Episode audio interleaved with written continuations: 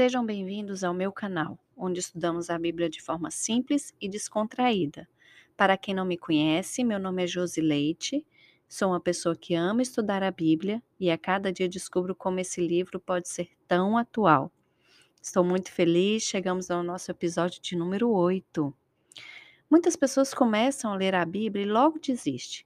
Elas dizem que é um livro complicado, difícil, mas quero mostrar para vocês, através dos estudos, que não é tão complicado assim. E nela podemos encontrar respostas, direção e consolo para a nossa vida. Sobre a leitura, eu não aconselho você a ler a Bíblia começando pelo Velho Testamento todo e depois o Novo Testamento. A leitura vai ficar difícil porque depois de Josué, não está mais na ordem cronológica e quando não conhecemos a história do povo judeu, podemos ficar confusos. Mas aconselho você a ler Gênesis até o capítulo 6 e depois você muda para o Novo Testamento e leia a partir de Mateus. Creio que assim você vai entender mais. Outra sugestão é começar lendo Provérbios, o livro de Provérbios. Leia um capítulo por dia. Tenho certeza que você vai ser muito edificado. Sem mais demoras, vamos começar o nosso estudo de hoje. E o tema é: qual a sua intimidade? Como está a sua intimidade com Deus? Qual o seu nível de intimidade com Deus? Vamos ver. Você pode já ter pensado que, como muitos pais, Deus tem seus filhos favoritos. Enquanto alguns parecem ser tão íntimos e próximos, outros parecem distantes e indiferentes com o Pai. Em Atos 10, 34 diz o seguinte: Esta é a verdade de Deus, nada pode ser mais claro. Deus não tem filhos prediletos. Não importa a sua etnia ou a sua origem. Se tem sede de Deus, estão prontos para fazer o que ele diz, a porta está aberta. Jesus trouxe a todos a liberdade de aproximar-se a Ele, aproximar-se do trono da graça com confiança. Sendo assim, somos nós e não Ele quem escolhe o quão perto ou longe estaremos dele. Em Hebreus 4,16 diz o seguinte: Assim, aproximemo-nos do trono da graça com toda a confiança, a fim de recebermos misericórdia e encontrarmos graça que nos ajude no momento de necessidade. O convite de Jesus é esse: Eis que estou à porta e bato. Se alguém ouvir a minha voz e abrir a porta, entrarei e cearei com ele e ele comigo. Mas qual o seu nível de intimidade com Deus? Gostaria de ler com vocês um texto que está em Ezequiel, capítulo 47, do versículos de 3 a 6. E saiu aquele homem para o oriente, tendo na mão um cordel de medir, e mediu mil côvados, e me fez passar pelas águas. As águas me davam nos, nos tornozelos. E mediu mais mil côvados, e me fez passar pelas águas. As águas me davam nos joelhos. E outra vez mediu mais mil, e me fez passar pelas águas que me davam nos lombos, na cintura, e mediu mais mil, e era um rio que eu não podia atravessar, porque as águas eram profundas, as águas se deviam passar a nado, pelo qual eu não podia passar. E disse-me: Viste isto, filho do homem? Então levou-me e me fez voltar à margem do rio. Vamos estudar cada etapa desse texto, mas primeiro preciso apresentar para vocês um panorama desse livro e sobre o seu autor. A catástrofe acontece e o mundo das pessoas desmorona. Cada pessoa reage de uma maneira, mas as duas mais comuns são a negação e o desespero. Não é verdade? A negação é quando a pessoa se recusa a reconhecer a catástrofe. Ela fecha os olhos e olha para uma outra direção. Assim, consegue agir como se estivesse tudo bem, refugiando-se nas distrações, nas mentiras e nas fantasias. O desespero é entorpecido pela catástrofe, aceitando-a como o fim do mundo. Pronto, acabou tudo.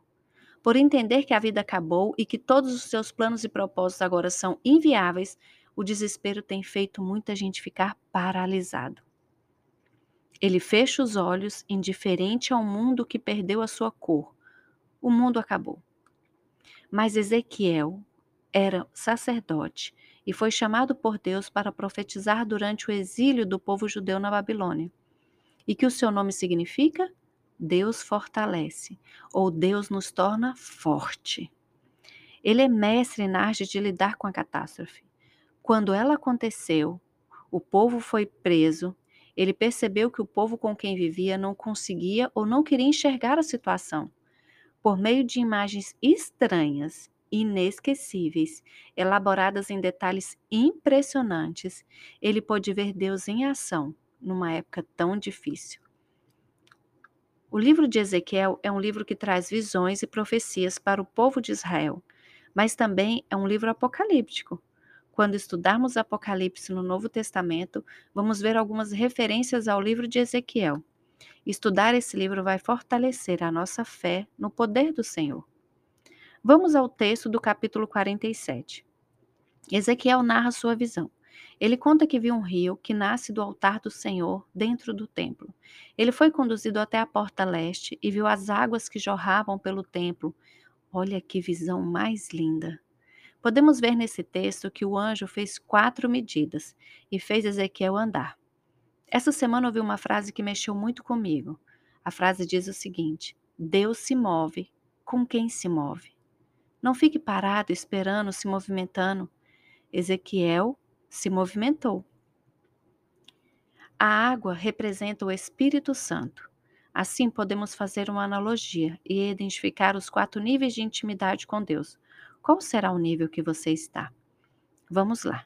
Primeiro nível: a água na altura do tornozelo. Enquanto ia, mediu 500 metros e levou-me pela água que batia no tornozelo. Sabe quando você está cansado, com calor, carregou uma bolsa pesada, ficou o dia todo com o sapato apertado e esquentando seus pés, e você está diante de um rio, um lugar lindo com águas cristalinas. Você enxerga o fundo e, mais que depressa, você tira a bolsa dos ombros, tira os sapatos e coloca os pés naquela água. Nossa, que alívio! Um frescor, aquela água escorrendo pelos seus dedos. Mas você está firme, tem o controle do seu corpo. Pode ir para a direita, para a esquerda, para frente, para trás. Tem pessoas que estão nesse nível com Deus. Estão cansadas, com vários problemas, sobrecarregadas de peso nos ombros. E aí encontra Jesus. Recebe o alívio, sente o frescor da sua presença, mas para por aí. Você tem o controle da sua vida. Você fala para Deus assim: pode deixar que eu resolvo. Quando estiver cansada, venho aqui e molho os meus pés. Sinto a tua presença e pronto. Mas da minha vida, cuido eu. Nesse nível não existe dependência de Deus, pois somos donos do próprio nariz e fazemos tudo o que bem entendemos, conforme a nossa vontade e o nosso entendimento. Nesse nível, não estamos dispostos a deixar nada de lado e nem fazer alguma renúncia. Podemos conhecer um pouco de Deus, mas sem nunca conhecer o Deus verdadeiramente. Aí temos o segundo nível, a água na altura do joelho. Em seguida, ele mediu mais 500 metros e a água subiu até os joelhos. Agora, nós nos movemos para um lugar mais profundo. A água está nos joelhos. Nessa posição, buscamos a Deus para ver os milagres, ter experiências divinas e bênçãos alcançadas.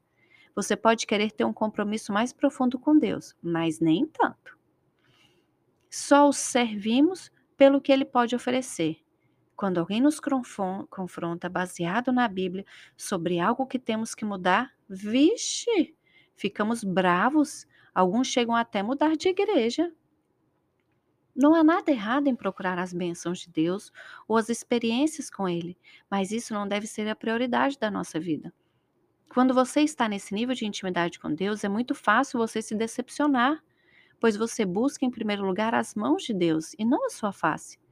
Você pode cair na armadilha da religiosidade, onde você se devota de corpo e alma, mas esquece de dar o controle da sua vida para Ele. Afinal, com as águas nos joelhos, você ainda tem o um controle. Aí nós temos o terceiro nível, a água na cintura. Mais 500 metros e a água chegou à minha cintura. Agora ficou mais sério. Com a água na cintura, você não consegue se mover com tanta facilidade. Nesse nível com Deus, você não anda mais por si só, mas ouve a voz do Espírito Santo. Caminha pedindo a sua direção. Nesse nível, você já consegue mergulhar e experimentar a plenitude de Deus. Mas quando surge alguma dificuldade, logo volta para a superfície e tenta resolver sozinho. Pois nesse nível vemos que o tempo de Deus não é o nosso tempo. Profundo isso, né? Achamos que vamos afogar e corremos para resolver sozinho. Parece muito difícil ir mais fundo e confiar inteiramente no Senhor.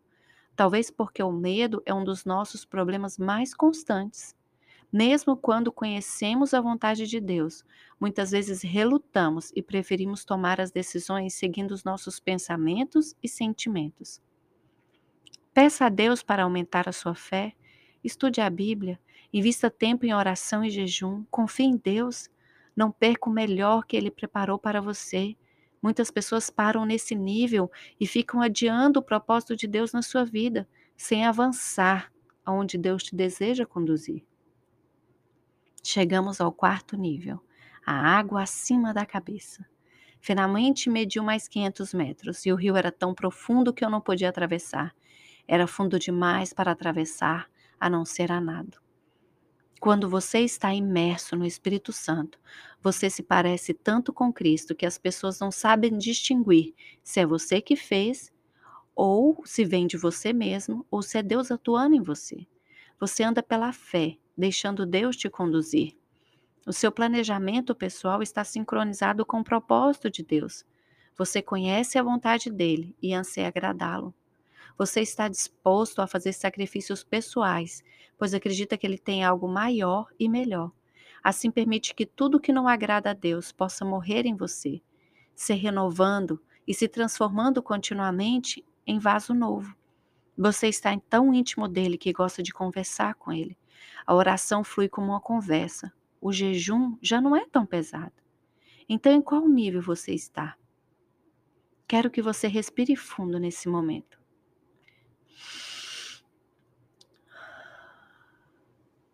Sinto o ar enchendo o seu peito. Tenho uma boa notícia para te dar. Você está vivo! Se você não está satisfeito com o nível de intimidade com Deus, quero dizer que está tempo, dá tempo ainda. Você pode mudar isso hoje, agora. Não deixe para amanhã ou para o próximo culto. Quero compartilhar algo pessoal com vocês. Eu estava querendo fazer um jejum de acordar de manhã até meio-dia, tirar um tempo para me consagrar ao Senhor. Fiquei de começar na segunda, a famosa segunda. Mas adiei para terça e para quarta. Quando foi na quarta, na hora do almoço, eu fui orar. E Deus falou: Por que não começar agora? Nossa, foi como um trovão falando comigo. Josi, faça um jejum até amanhã de manhã. Eu pensei, eu não vou conseguir. Nossa, eu tenho tanta coisa para fazer agora à tarde, eu vou andar tanto, eu vou fazer tanta coisa, eu vou ficar cansada. Eu tenho um jantar da minha família para fazer. Eu vou sentir fome, mas eu decidi fazer, porque eu quero ir mais fundo com o Senhor. Quero ouvir a sua voz me guiando. E eu precisava silenciar as outras vozes dentro de mim. E o jejum, como nós já vimos nas lições anteriores, é a melhor forma de fazer calar essas vozes dentro da gente.